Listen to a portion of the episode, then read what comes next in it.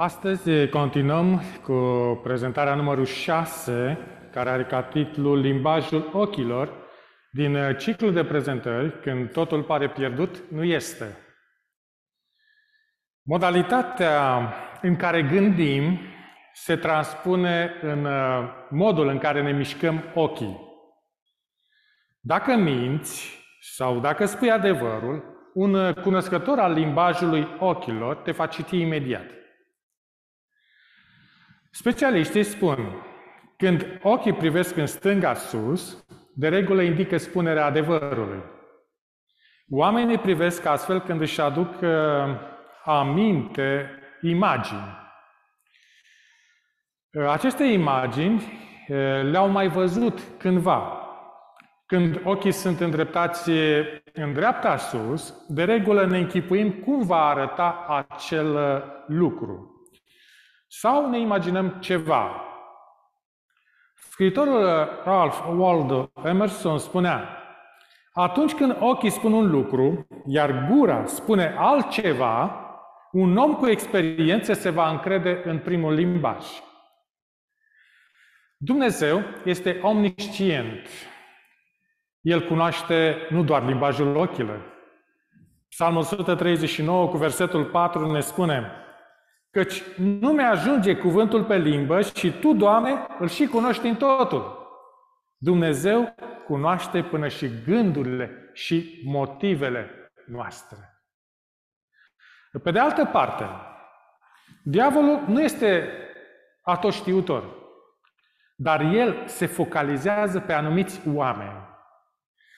Pentru că vede reputația și conduita lor evlavioasă ca o amenințare. Un exemplu în acest sens este Iov. Se pare că el era un mare ghimpe în coasta diavolului. În Iov, capitolul 1, versetul 8, Domnul a zis satanei, Ai văzut pe robul meu Iov? Nu este nimeni ca el pe pământ.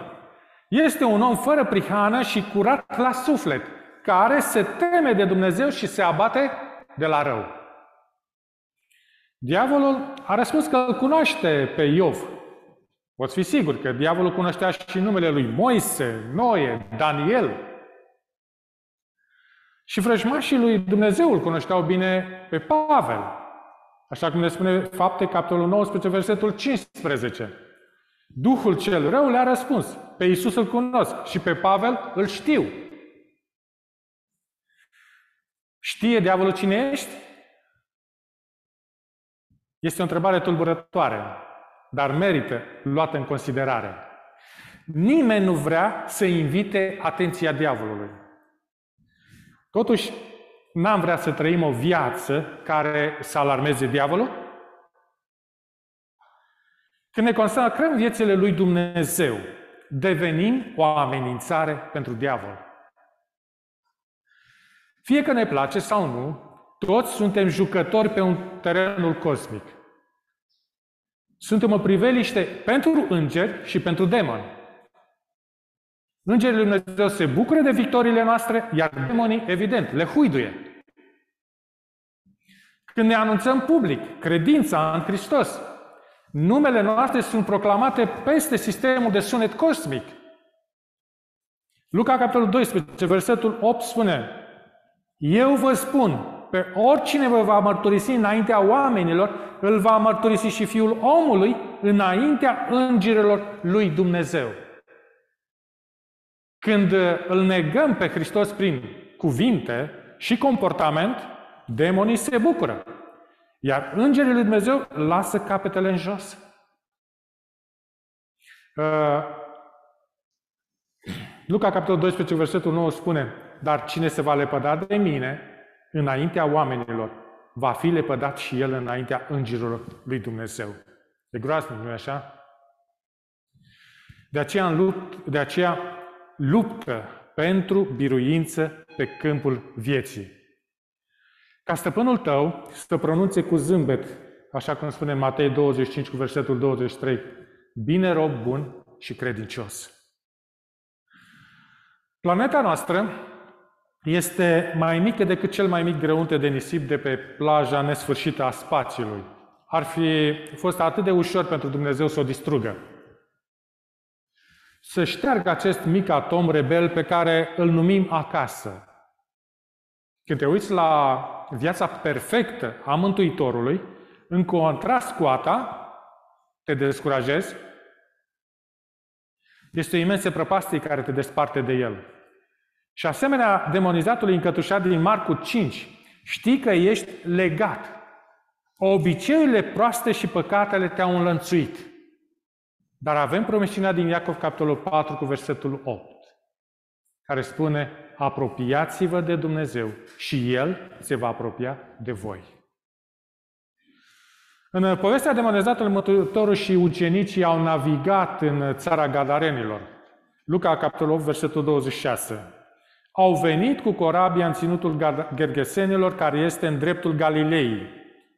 Galileea a fost centrul lucrării Mântuitorului. Pentru a ajunge vis-a-vis de Galileea, el a călătorit un drum lung pentru a-l întâlni pe demonizat. Mântuitorul a venit uh, din casa sa de depărtare, din cer, în această lume întunecată. Planeta noastră este antiteza paradisului. Domnul Isus a făcut o călătorie periculoasă peste Marea Furtunoasă pentru a salva un om luat captiv de diavol. La fel, el a traversat uh, oceanul spațiului pentru a salva această lume pierdută. Hristos a pășit în uh, vastul cosmos pentru a salva omenirea condamnată. S-a petrecut în uh, timpul unui război dintre Franța și Anglia. Un vas francez de vânătoare de balene a pornit în călătorie. La un moment dat, echipajul a rămas fără apă potabilă. Singurul port în care putea ajunge era controlat de Anglia. Uh, le era frică să se apropie. Erau siguri că nava va fi luată prizonieră. În cele din urmă, au trimis un semnal că sunt în primejdie. A venit răspunsul că pot intra în pace pentru că războiul s-a terminat. Capitanului cu greu îi venea să creadă. A crezut că este un truc, dar cu moartea privindu-i în față, nu aveau opțiune mai bună. Așa că au intrat încet în port. Când au acostat, au descoperit că raportul era adevărat. Pacea fusese declarată și nu erau în pericol. Demonizatul a venit la Mântuitorul așa cum era. Nu putea face nimic pentru a se salva. El avea motive să se declare nepregătit să-L întâlnească pe Hristos. Ar fi putut argumenta cu cimitirul, care era curtea lui. Ar fi putut spune că hainele lui sunt mizerabile, sau mai exact că era gol și era rușine. Care a înțeles nevoia lui disperată. Așa că s-a apropiat de Mântuitorul așa cum era. Iar Hristos l-a primit în ciuda stării sale deplorabile. Lumea este plină de oameni care îl încezesc pe marea vieții și se confruntă cu moartea veșnică, pentru că n-au apa vieții la bordul navei lor. În loc să-și îndrepte nava spre portul lui Dumnezeu, ei gândesc că Dumnezeu este un tiran și spun, nu putem avea încredere în El. Nu, El ne va distruge. Să ducem lumii mesajul dragostei lui Dumnezeu. Pacea a fost declarată. Vino în port, unde vei găsi pâinea vieții și apa vie. Și să citim Apocalipsa, capitolul 22, versetul 17, care spune, și Duhul și Mireasa zic, vino. Și cine aude să zică vino și celui ce este sete să vină, cine vrea să ia apa vieții fără plată. Era un uh, pictor în Anglia secolului XIX și el dorea să picteze tabloul fiul risipitor. A căutat în cămine de nebuni și în casele celor mai săraci. A căutat și în închisori. Dar n-a găsit bărbat suficient de nenorocit pentru a-l pre- reprezenta pe fiul risipitor. Într-o zi, pe când mergea pe stradă, a întâlnit un cerșetor. Credea că este potrivit pentru modelul său. I-a spus drânțărosului să vină la el acasă, să pozeze pentru un portret contra unei sume de bani. Cerșetorul a fost de acord. au convenit o zi în care să vină. Când a venit ziua, artistul nu l-a recunoscut. Cercetătorul i-a spus, am venit să pozez. Pictorul i-a spus, nu se poate, nu ne-am întâlnit niciodată. Trebuie să fi fost un alt artist. Într-adevăr, urma să văd un biet cercetător chiar la ora asta. Dar eu sunt acela, a spus bărbatul. Tu? Dar ce ai făcut cu tine? L-a întrebat pictorul. Cerșetorul a spus, ei bine, m-am gândit să mă îmbrac puțin și să mă curățesc. Artistul i-a spus, te-am dorit așa cum erai. Acum nu mi ești de niciun folos. Mulți așteaptă să se facă mai buni înainte de a veni la Hristos. Vino așa cum ești. Martin Luther spunea, Dumnezeu creează din nimic. Deci până nu devenim nimic, El nu poate face nimic din noi. Când demonizatul s-a dus la Mântuitorul, a mers cu mâinile goale. Tot ce îi putea oferi era sufletul său mizerabil, mintea tulburată și lanțurile stricate. Fiul risiptor se întoarce acasă cu, mâini, cu hainele murdare, cu mâinile și buzunarele goale. Petru, Andrei, Iacov, Ioan și-au lăsat mrejele și bărcile pentru a-L urma pe Mântuitorul. Matei a plecat de la ghișeu de taxe. Ei au renunțat la tot ce aveau. Dar când Mântuitorul i-a spus tânărul bogat să vândă și să dea tot săracilor, el a refuzat. Matei, capitolul 10, cu versetul 22. Mâhnit de aceste cuvinte, omul acesta a plecat întristat de tot, căci avea multe avuții. N-a vrut să piardă siguranța bogăției și s-a îndepărtat de Mântuitorul cu buzunarele pline și inima goală. Mântuitorul ne cere să punem pe altar tot ce se află între inima noastră și El. Matei, capitolul 6, versetul 21. Unde, pentru că unde este comoara voastră, acolo va fi și inima voastră.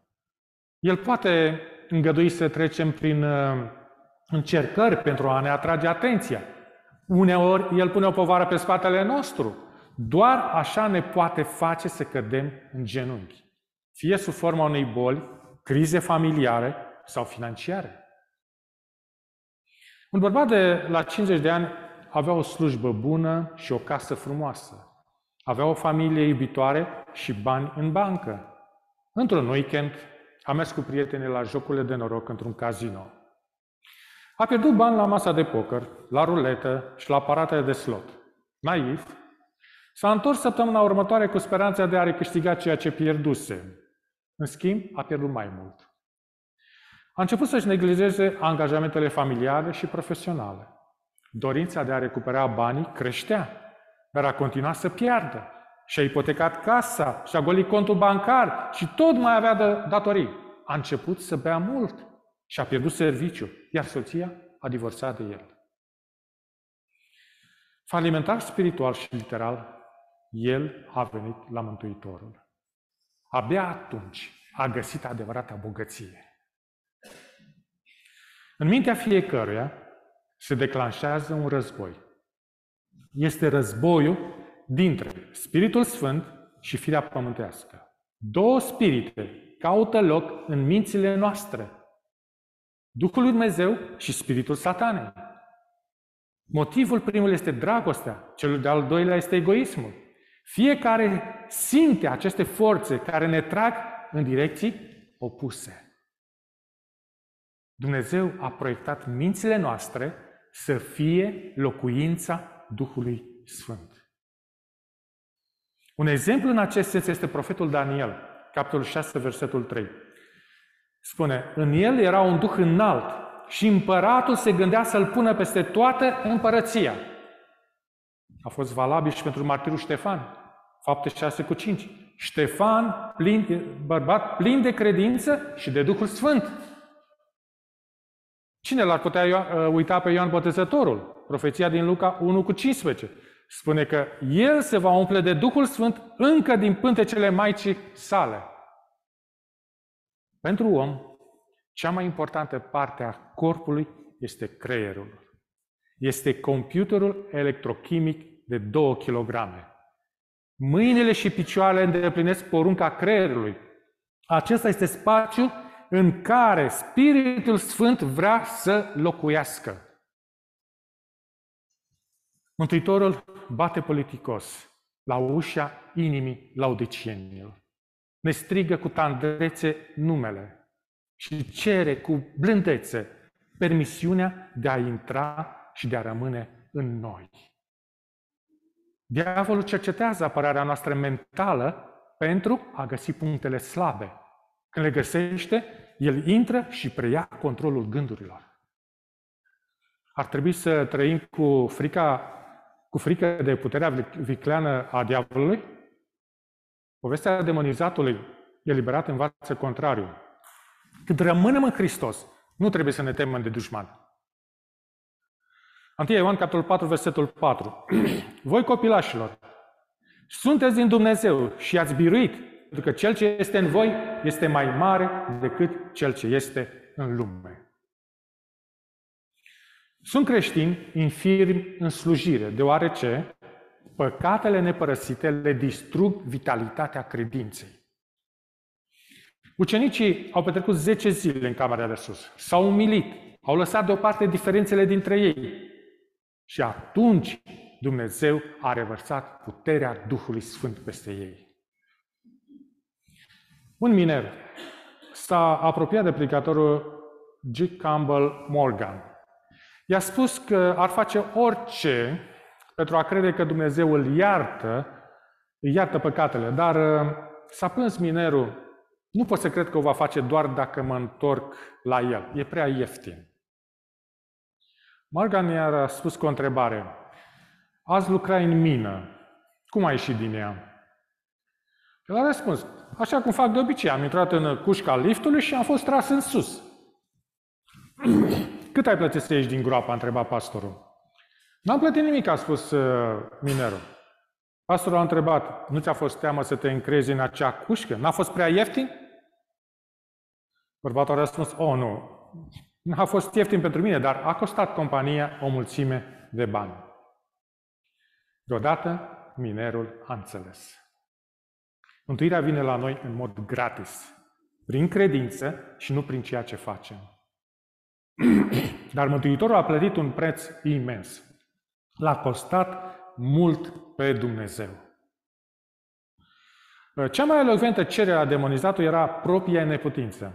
Stai puțin, va spune poate cineva, s-a rugat demonizatul pentru eliberare? N-a spus el în Marco, capitolul 5, ce am eu face cu tine, Iisuse, Fiul Dumnezeul cel prea înalt? Mântuitorul a văzut altceva. Dincolo de cuvinte sau de limbajul ochilor, el a auzit rugăciunea inimii lui. Roman, capitolul 8, cu 26 spune, tot astfel și Duhul ne ajută în slăbiciunea noastră, căci nu știm cum trebuie să ne rugăm, dar însuși Duhul mijlocește pentru noi cu suspine negrăite. Chiar Luca 8 cu 29. Iisus poruncise Duhului necurat să iasă din omul acela. Demonizatul fusese sclavul posesiunii demonice, dar acum era liber. Cândva era sălbatic și incontrolabil. Acum stătea liniștit la picioarele Mântuitorului. Cândva gol, acum era îmbrăcat. Cândva o amenințare pentru societate. Acum era un martor al puterii lui Hristos. O tânără a privit uh, un avion scriind o reclamă pe fundalul albastru al cerului. Curând, cuvintele au început să dispară. Apoi a venit un gând. Poate că Domnul Isus are o radieră. Într-un fel avea dreptate. La fel cum skyratingul dispare, Mântuitorul șterge lucrurile de care ne-am pocăit. Ne maturizăm ca și creștini, dar amintirile eșecurilor ne pot bântui. Însă, cu iertarea lui Dumnezeu le vor dispărea. Hristos are o radiere. Credința are putere. Marile corporații sunt conștiente de acest adevăr.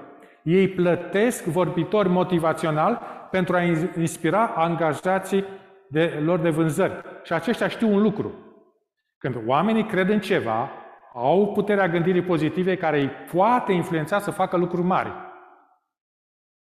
Programele de recuperare după, de, după dependență au 12 pași și ele includ credința ca una din cheile succesului. Pasul numărul 8 spune, nu numai să că eu cred, ci mă și comport ca și cu puterea superioară îmi ghidează viața, viața mea este una de încredere în puterea superioară.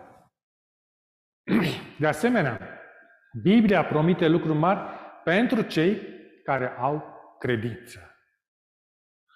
Habacuc, capitolul 2, cu versetul 4, spune Cel neprihănit va trăi prin credința lui. Și Efeseni, capitolul 2, cu versetul 8. Căci prin har ați fost mântuiți prin credință și aceasta nu vine de la voi, ci este darul lui Dumnezeu. Ucenicii au încercat să scoată un demon dintr-un băiat și n-au reușit.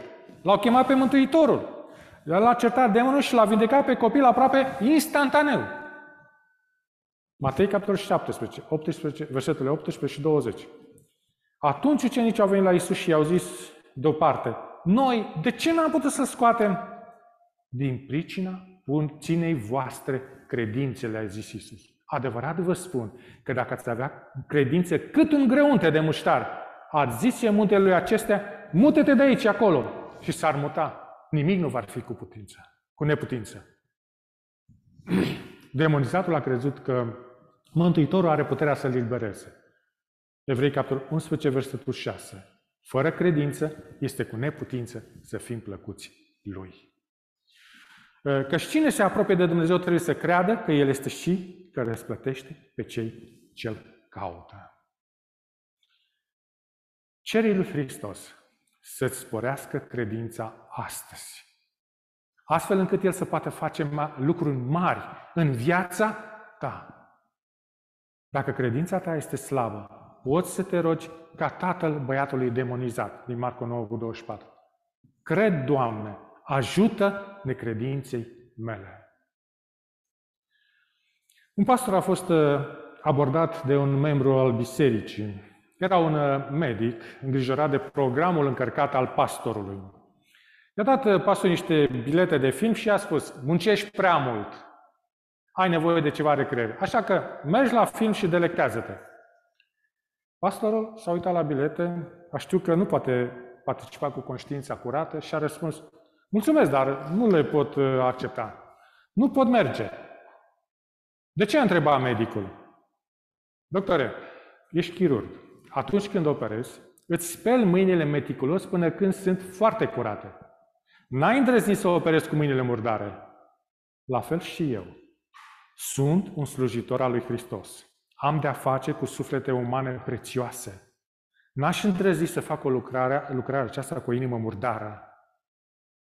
Pastorul Doug Batchelor spunea, citez, probabil cele mai letale influențe care erodează puritatea creștinilor moderni sunt filmele, revistele și televizorul. Mulți creștini n-ar fi niciodată vinovați de fapte rele, crimă, adulter, tâhărie, minciună, dar participă în mod indirect la aceste păcate. Cum? Vizionându-le de bunăvoie, la televizor sau la videoclipuri. Cei care se delectează, privindu-i pe alții comițând păcate, le comit în inimile lor. Este un fluture delicat cu o întindere a aripilor de mai puțin de 3 cm. Are aripi frumoase, albe, albastre, cu petre ca de aur, dar are o dietă desgustătoare. El nu zboară din floare în floare pentru a se hrăni cu nectar, ci coboară pe pământ și se hrănește cu bălegare. Mulți creștini se comportă ca acești fluturi. Merg la biserică, dar se hrănesc cu lucruri murdare acasă urmărind acele unele programe TV și videoclipuri care profanează numele lui Dumnezeu, care descriu încălcări ale fiecărei porunci. Dacă sperăm să fim cu, curați cu inima, trebuie să păzim căile către ea. Ceea ce alegem să privim, să citim și să auzim, ar trebui să aibă aprobarea lui Hristos. Psalmul 100 1 cu 3 spune, nu voi pune nimic rău înaintea ochilor mei. Ochii au fost numiți oglinda sufletului, iar acest lucru nu este la întâmplare. Ce s-a întâmplat după ce demonizatul a fost eliberat? În timp ce îl privea pe Mântuitor, a fost transformat după chipul noului stăpân. În principiul biblic este că devenim pers- ca persoana la care ne închinăm. Dacă ne umplem mintea, mintea cu materiale frivole de pe internet, vom descoperi că ne poluează mintea. Ne vor arde conștiința și ne vom pierde foamea și setea după neprihănire. Dar dacă privim în fiecare zi la Mântuitorul, la viața Lui curată, ne trezim tânjind după aceeași puritate. 2 Corinteni, capitolul 3, versetul 18. Spune așa. Noi toți privim cu fața descoperită ca într-o oglindă slava Domnului și suntem schimbați în același chip al Lui din slavă în slavă, prin Duhul Domnului. Un cerșetor se afla în mijlocul unei piețe. La un moment dat, pe poarta cetății, între un alai deosebit. Era caravana regală. Oamenii au început să se miște, care încotro. Cerșetorul a văzut că urma să se apropie regele. Plin de speranță și a zis, vine regele, voi fi bogat. Împăratul a venit direct la el căci venise special pentru el. Zâmbind, a întins mâna și l-a întrebat, ce-mi dai? Surprins, cerșetorul s-a scormonit în traistă și a scos un bob de orez pe care l-a pus în mâna regelui. Regele l-a luat zâmbit și a plecat. După ce a ajuns la palat, regele și-a trimis slujitorul cu un ban de aur să-l dea cerșetorul. Îngândurat și trist, cercetorul a zis, Doamne, de ce n-am dat tot orezul? Dumnezeu se dăruiește în măsura în care omul este dispus să renunțe la lucrurile pe care le iubește. Fie ca noi toți să-i deschidem. Amin.